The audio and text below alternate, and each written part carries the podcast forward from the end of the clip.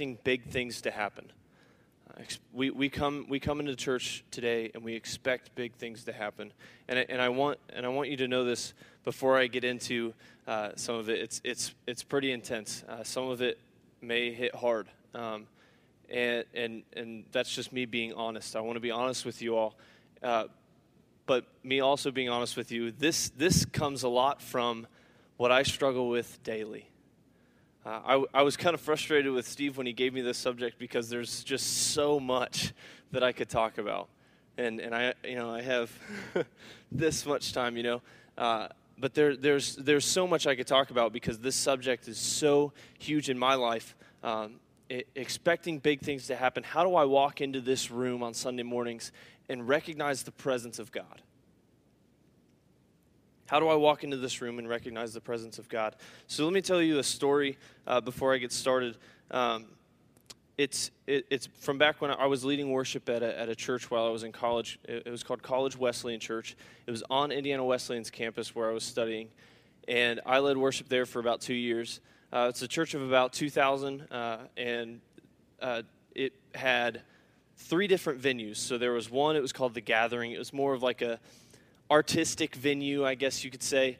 Um, and we would, you know, paint on the walls, or uh, we had ukuleles and banjos and whatnot. It, it was a lot of fun.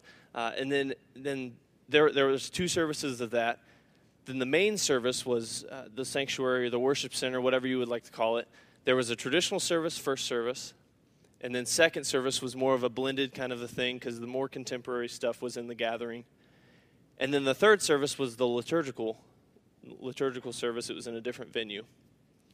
Um, and, and after a long, long time of, of thinking and praying and, uh, and talking and discussing, the church leadership decided that that needed to change. Um, that needed to change.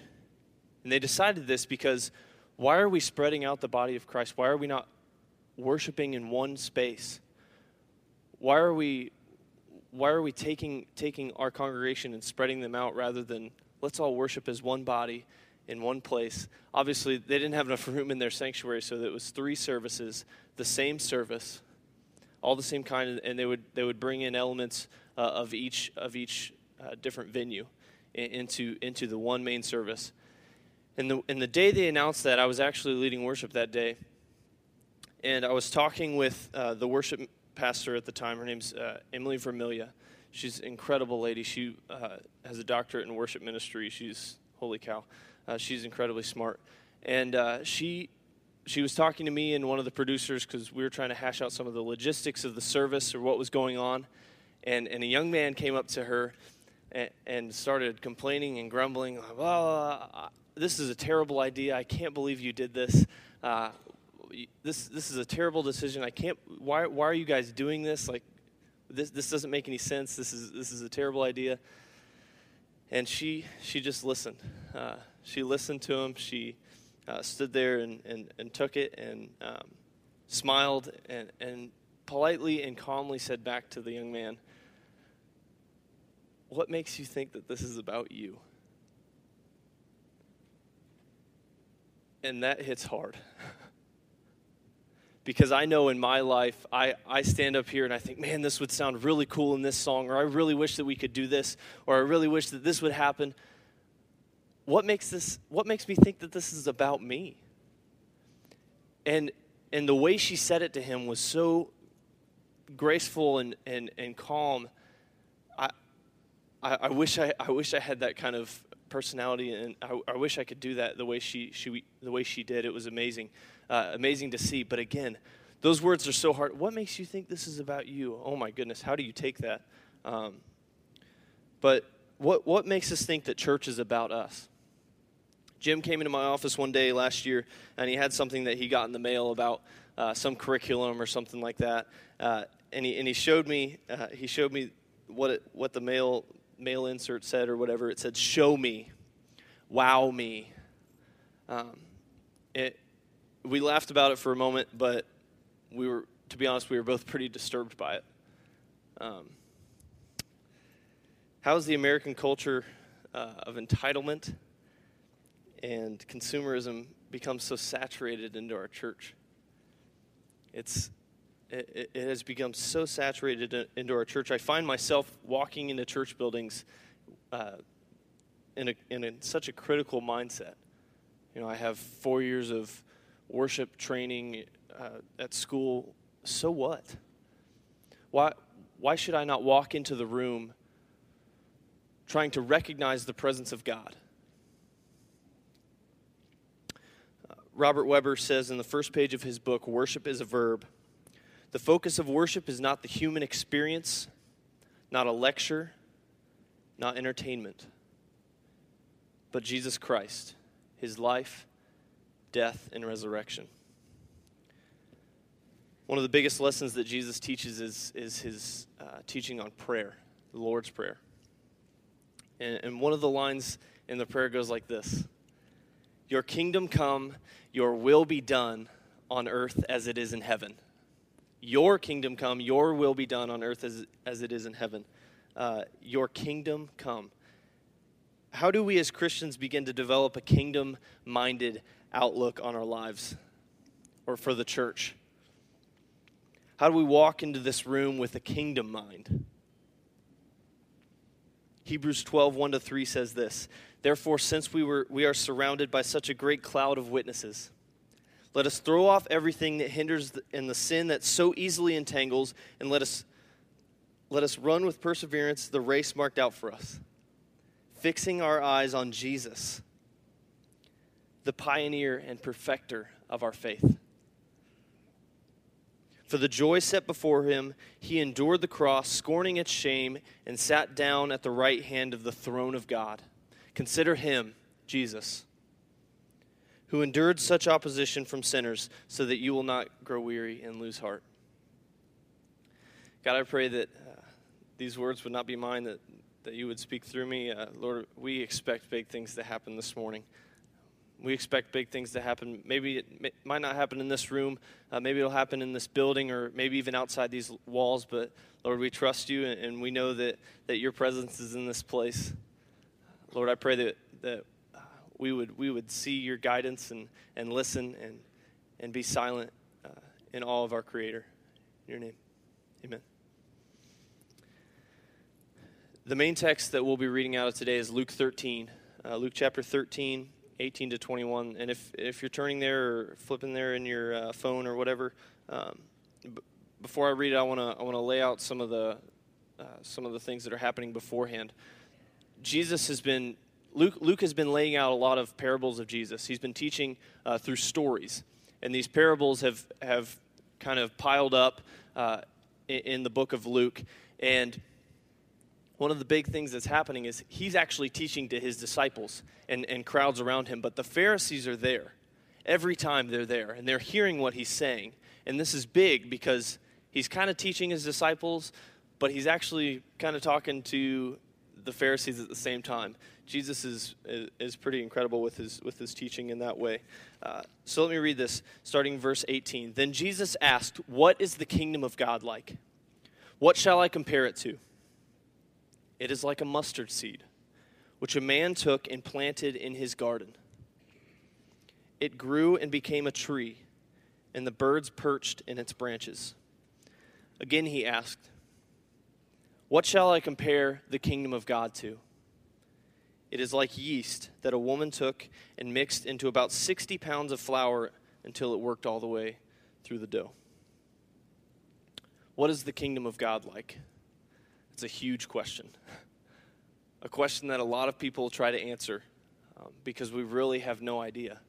Uh, we really have no big idea. There are seven different parables that Jesus tells about the kingdom of God. And, and this, this one in particular is actually considered too the parable of the yeast and, and the mustard seed. But seriously, have you ever considered what the kingdom of God is really like? I know there's been these different things like 90 minutes in heaven or heaven is for real, but, but what is the kingdom of God really like? Revelation 4 8. Each of the four living creatures had six wings and was covered with eyes all around. Even under its wings, day and night, they never stopped saying, Holy, holy, holy is the Lord God Almighty who was and is and is to come. Isaiah 6, 2 to 3. Above him were seraphim, each with six wings. With two wings they covered their faces, and with two they covered their feet, and with two they were flying. And they were calling to one another, Holy, holy, holy is the Lord God Almighty. The whole earth is full of his glory. What is the kingdom of God like? It's full of believers worshiping. It's going to be loud. it's going to be exciting.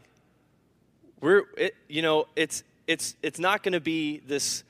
We're floating on a cloud and there's a bunch of babies and with wings. that, although that's sometimes the weird picture that we get. Uh, it's going to be loud. We're going to be singing, Holy, holy, holy is the Lord God Almighty, who was and is to, and is to come. The whole earth is full of his glory. Now, I hope it's pretty obvious that I love the subject of worship. Um, it's my job, and uh, I've been a part of worship in some way since I ran sound for a children's church in fourth grade. So it's kind of been, whether it's my brother leading worship or whatever it may be, uh, I'm, I'm involved, I've been involved in it. Uh, so it's a, it's a huge part of my life, and, and my hope and goal in life is to reflect excitement for worship, not just through song, but in other ways too to reflect excitement for worship to the people that God puts in my life. So, in order to be kingdom minded, we should be worshiping God in everything that we do.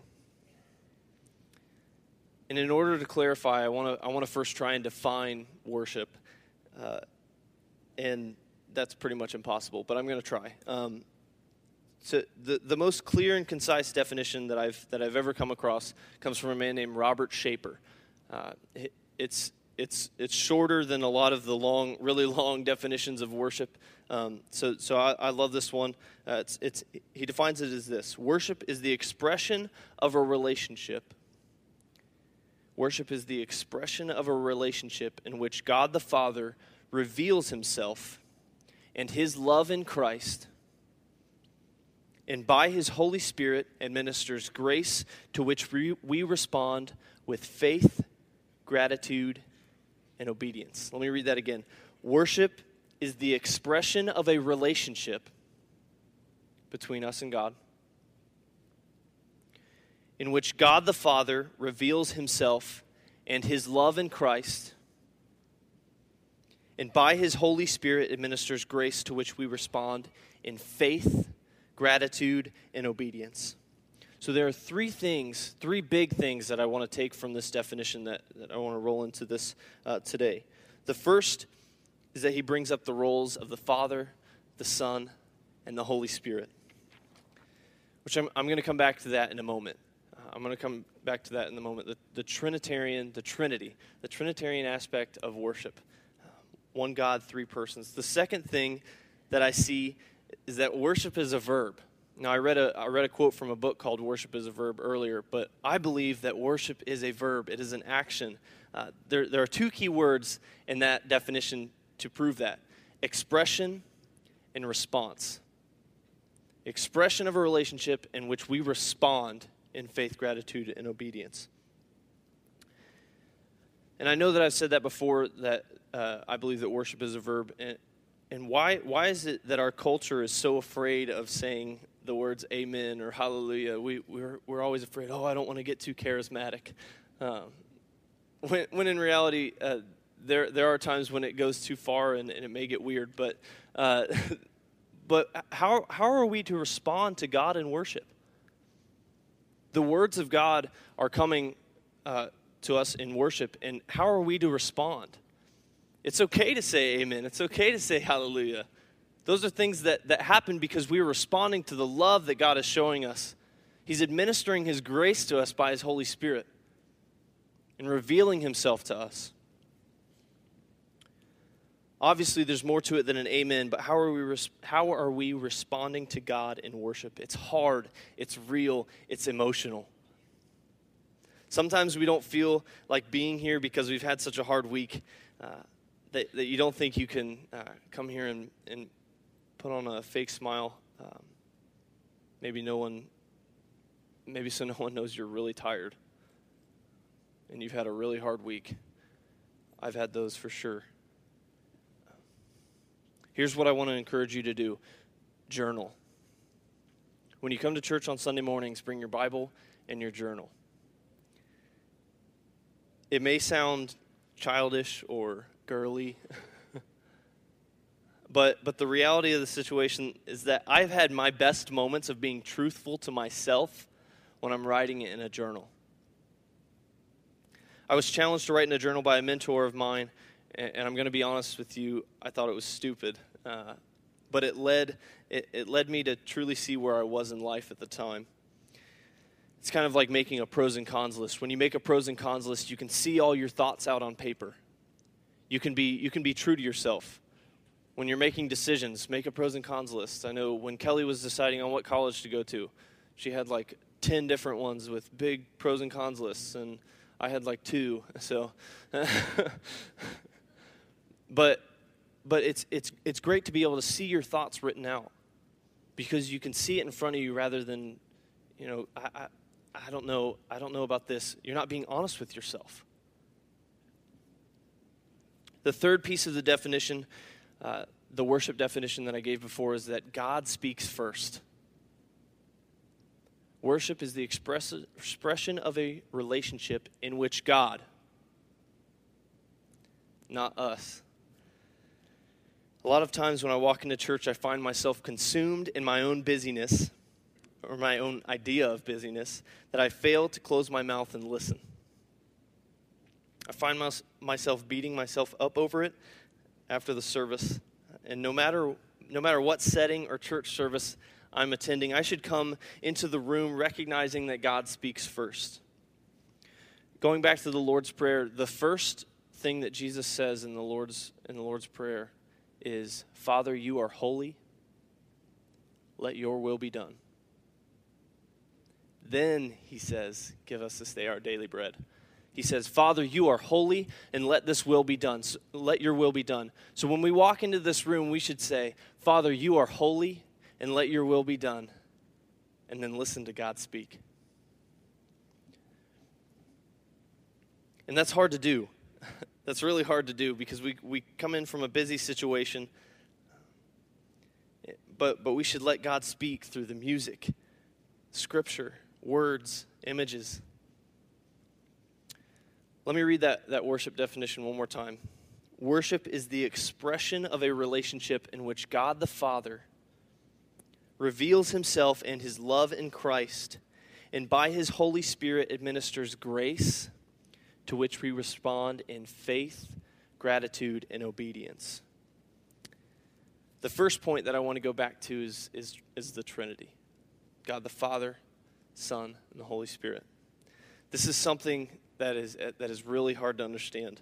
Uh, I, read, I read a book in school called Worship Matters and the author Bob Kauflin wrote this. He said, Regardless of what we think or feel, there is no authentic worship of God without right knowledge of God. There is no authentic worship of God without right knowledge of God. Now, I know what you're thinking. God is so big, and I have no idea. But let me make this clear there's a difference between knowing and understanding. there's a big difference. Because in, in this situation, at least, to begin to know about God, we should recognize that there is one God in three persons. And, and, let me try to make that clear. This is, this is hard and, and it doesn't make any sense.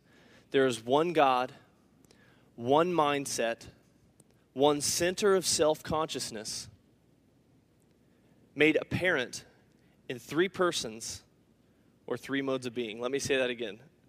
There is one God, one mindset, one center of self consciousness, made apparent in three modes of being or persons Father, Son, and Holy Spirit.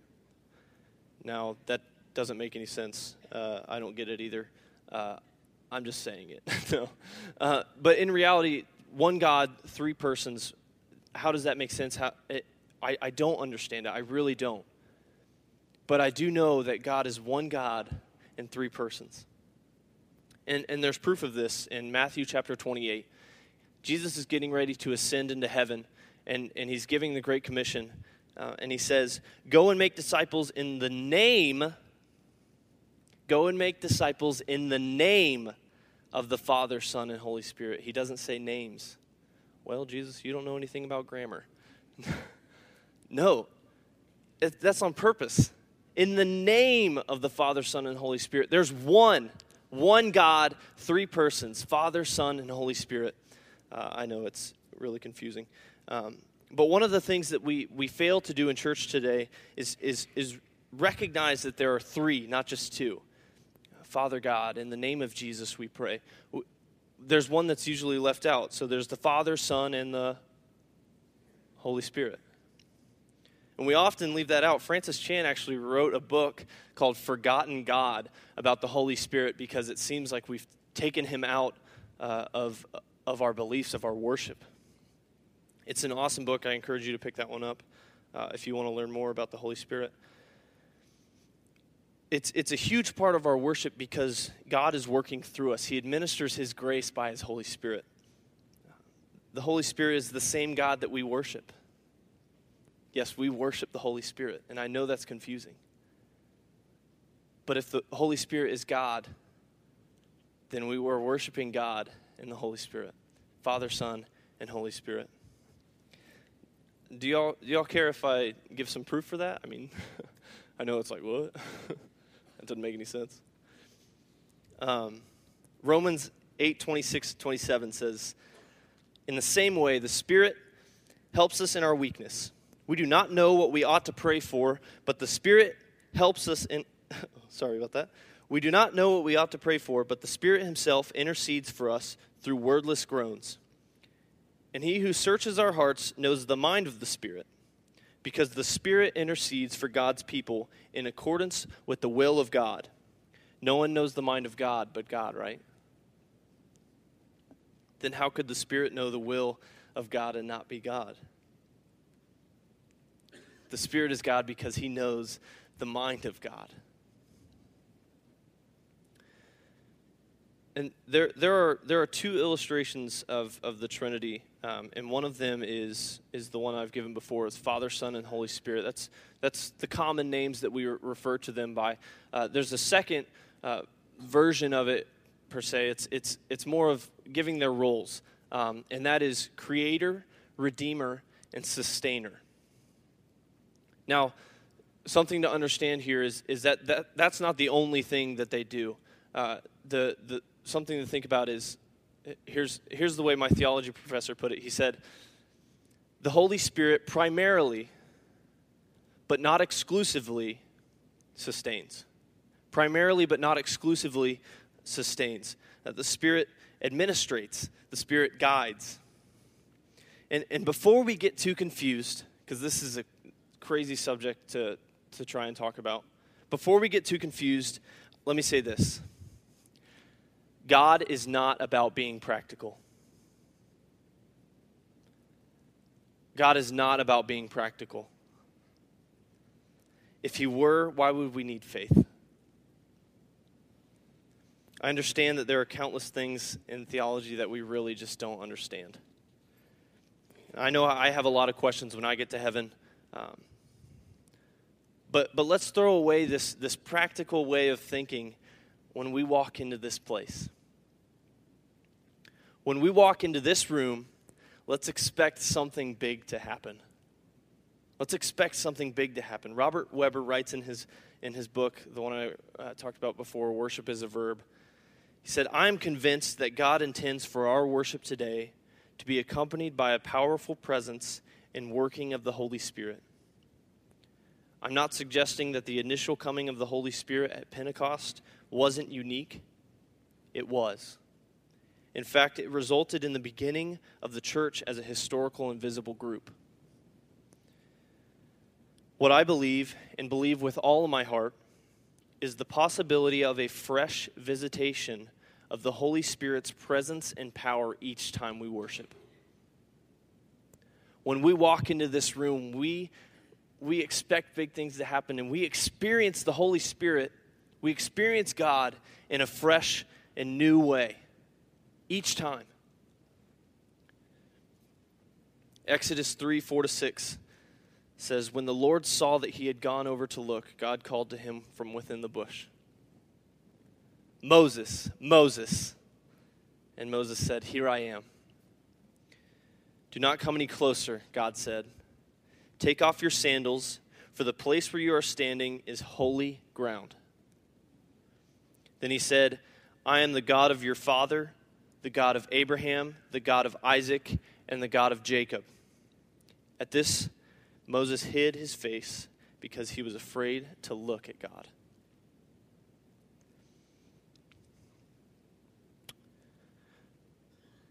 Y'all, I believe we're standing on holy ground.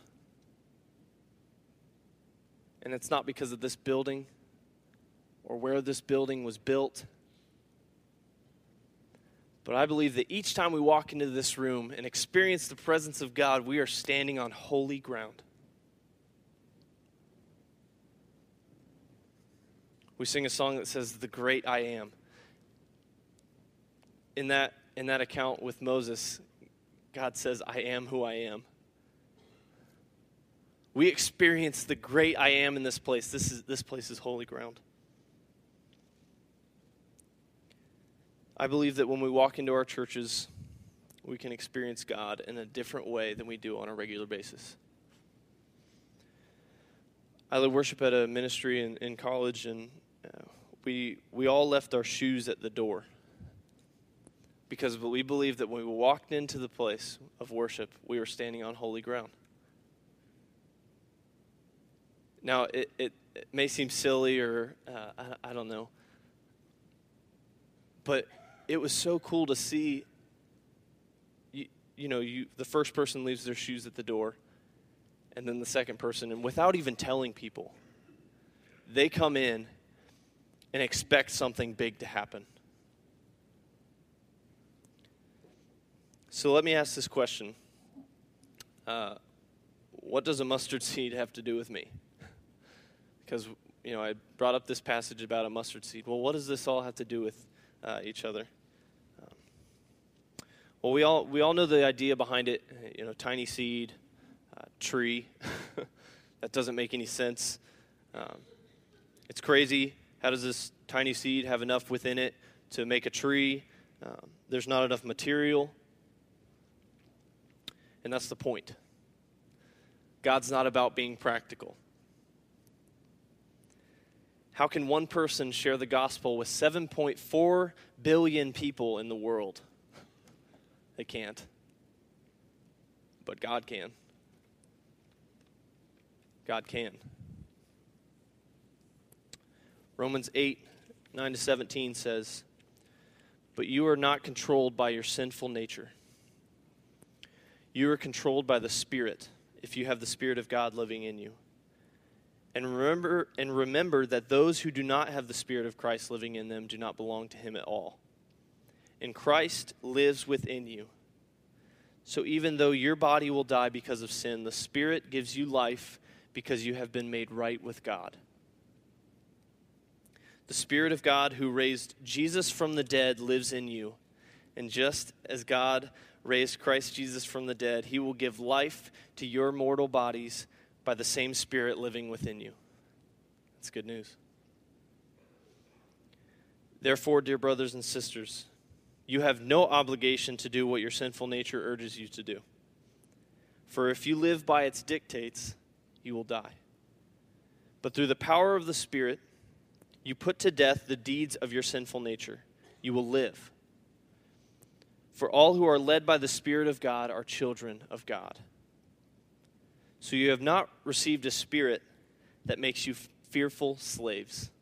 Instead, you received God's Spirit when He adopted you as His own children. Now we call Him Abba, Father. For His Spirit joins with our spirit to affirm that we are God's children. And since we are His children, we are His heirs. In fact, together with Christ, we are heirs of God's glory. But if we are to share his glory, we must also share his suffering. We proclaim a belief that a lot of times we do not understand.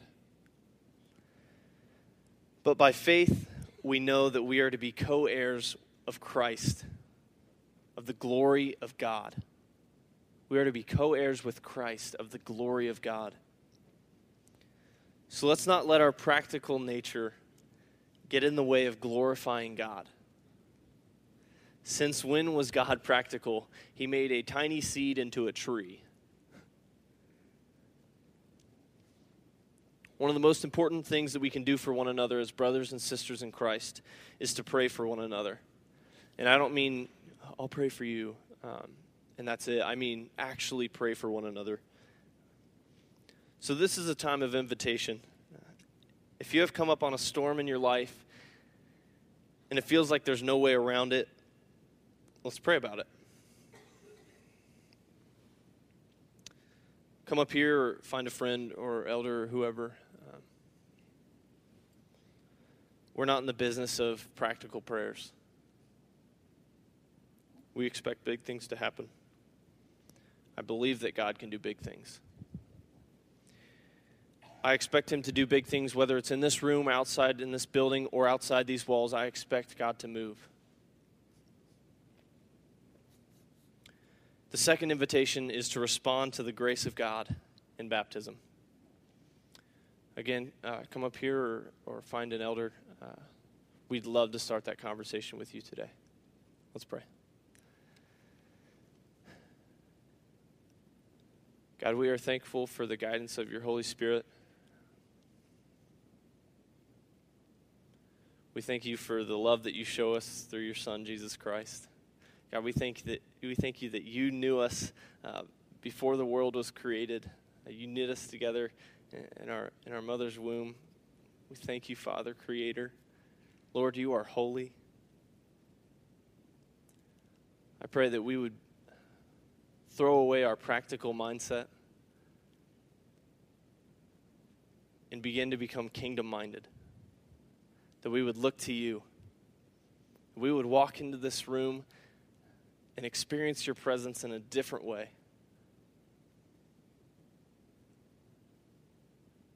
In the name of the Father, and the Son, and the Holy Spirit. Amen. Let's stand and sing.